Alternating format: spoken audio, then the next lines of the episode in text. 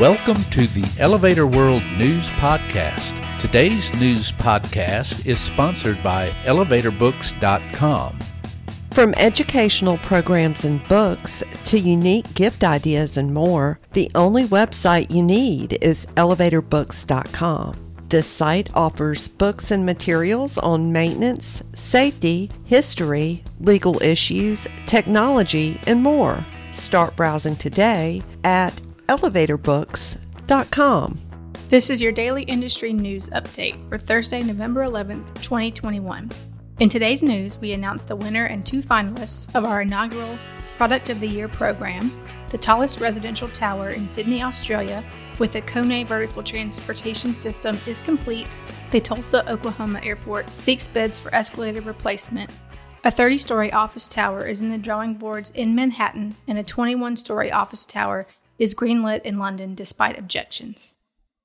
Elevator World has announced the winner and two finalists of its inaugural Product of the Year Awards program. The winner is MosaicONE Video and Messaging System by MAD Elevator, and the finalists are Franz by relayr and Gen three sixty by Otis. During the one-week voting period, there were more than twelve hundred votes, with the winner determined by fifty percent online voting and fifty percent by a panel of judges. fifteen products introduced to the vertical transportation industry between January twenty twenty and June twenty twenty-one were submitted. For more information about the products, follow the link in the news item at elevator world dot com slash news.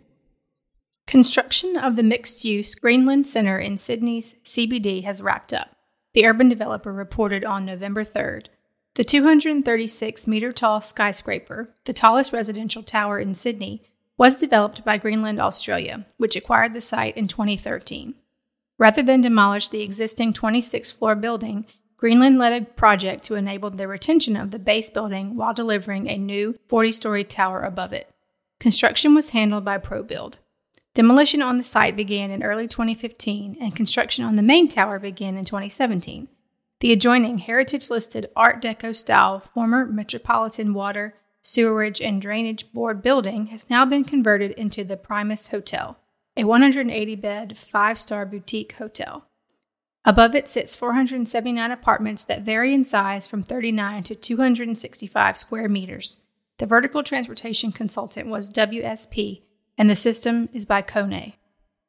The Tulsa Airport's Improvement Trust is accepting sealed bids for the replacement of four escalators at Tulsa International Airport in Tulsa, Oklahoma, according to a legal ad posted in the Tulsa World.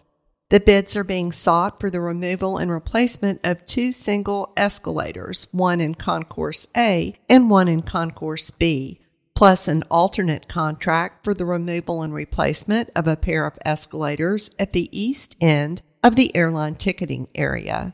Experienced and qualified firms are invited to bid to provide all materials, labor, supervision, tools, equipment, and incidentals necessary to properly handle the job.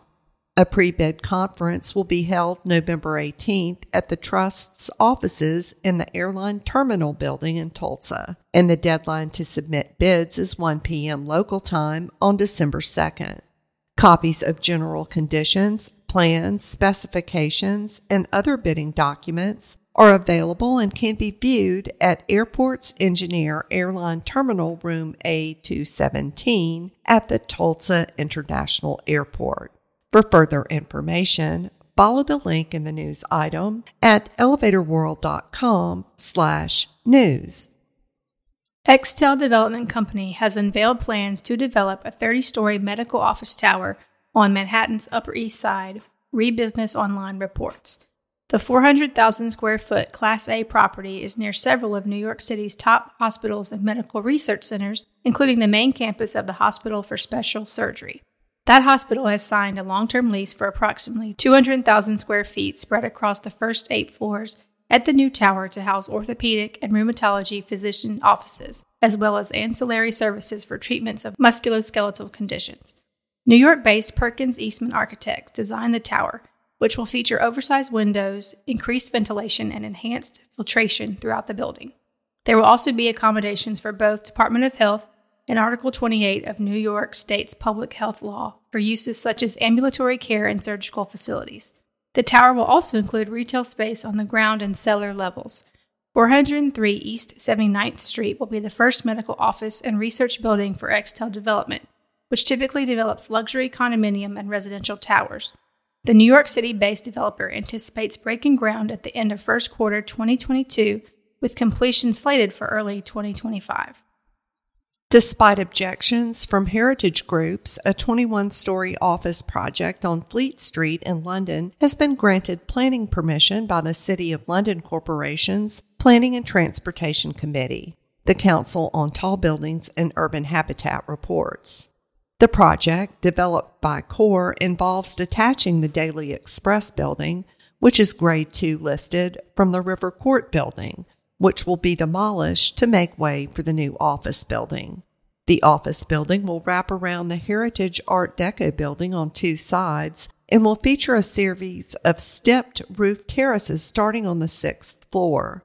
Designed by Bjarke Ingels Group, it will deliver fifty thousand five hundred fifty square meters of office space and one thousand seven hundred square meters of retail. A dedicated cycle house with storage for more than one thousand bicycles with a bicycle concierge service and coffee shop will be situated on the ground floor. The Daily Express building will also be redeveloped into a publicly accessible cultural venue with a public roof garden. For more industry-related information, visit elevator world dot com. And be sure to subscribe to our podcast in iTunes or the Google Play Store.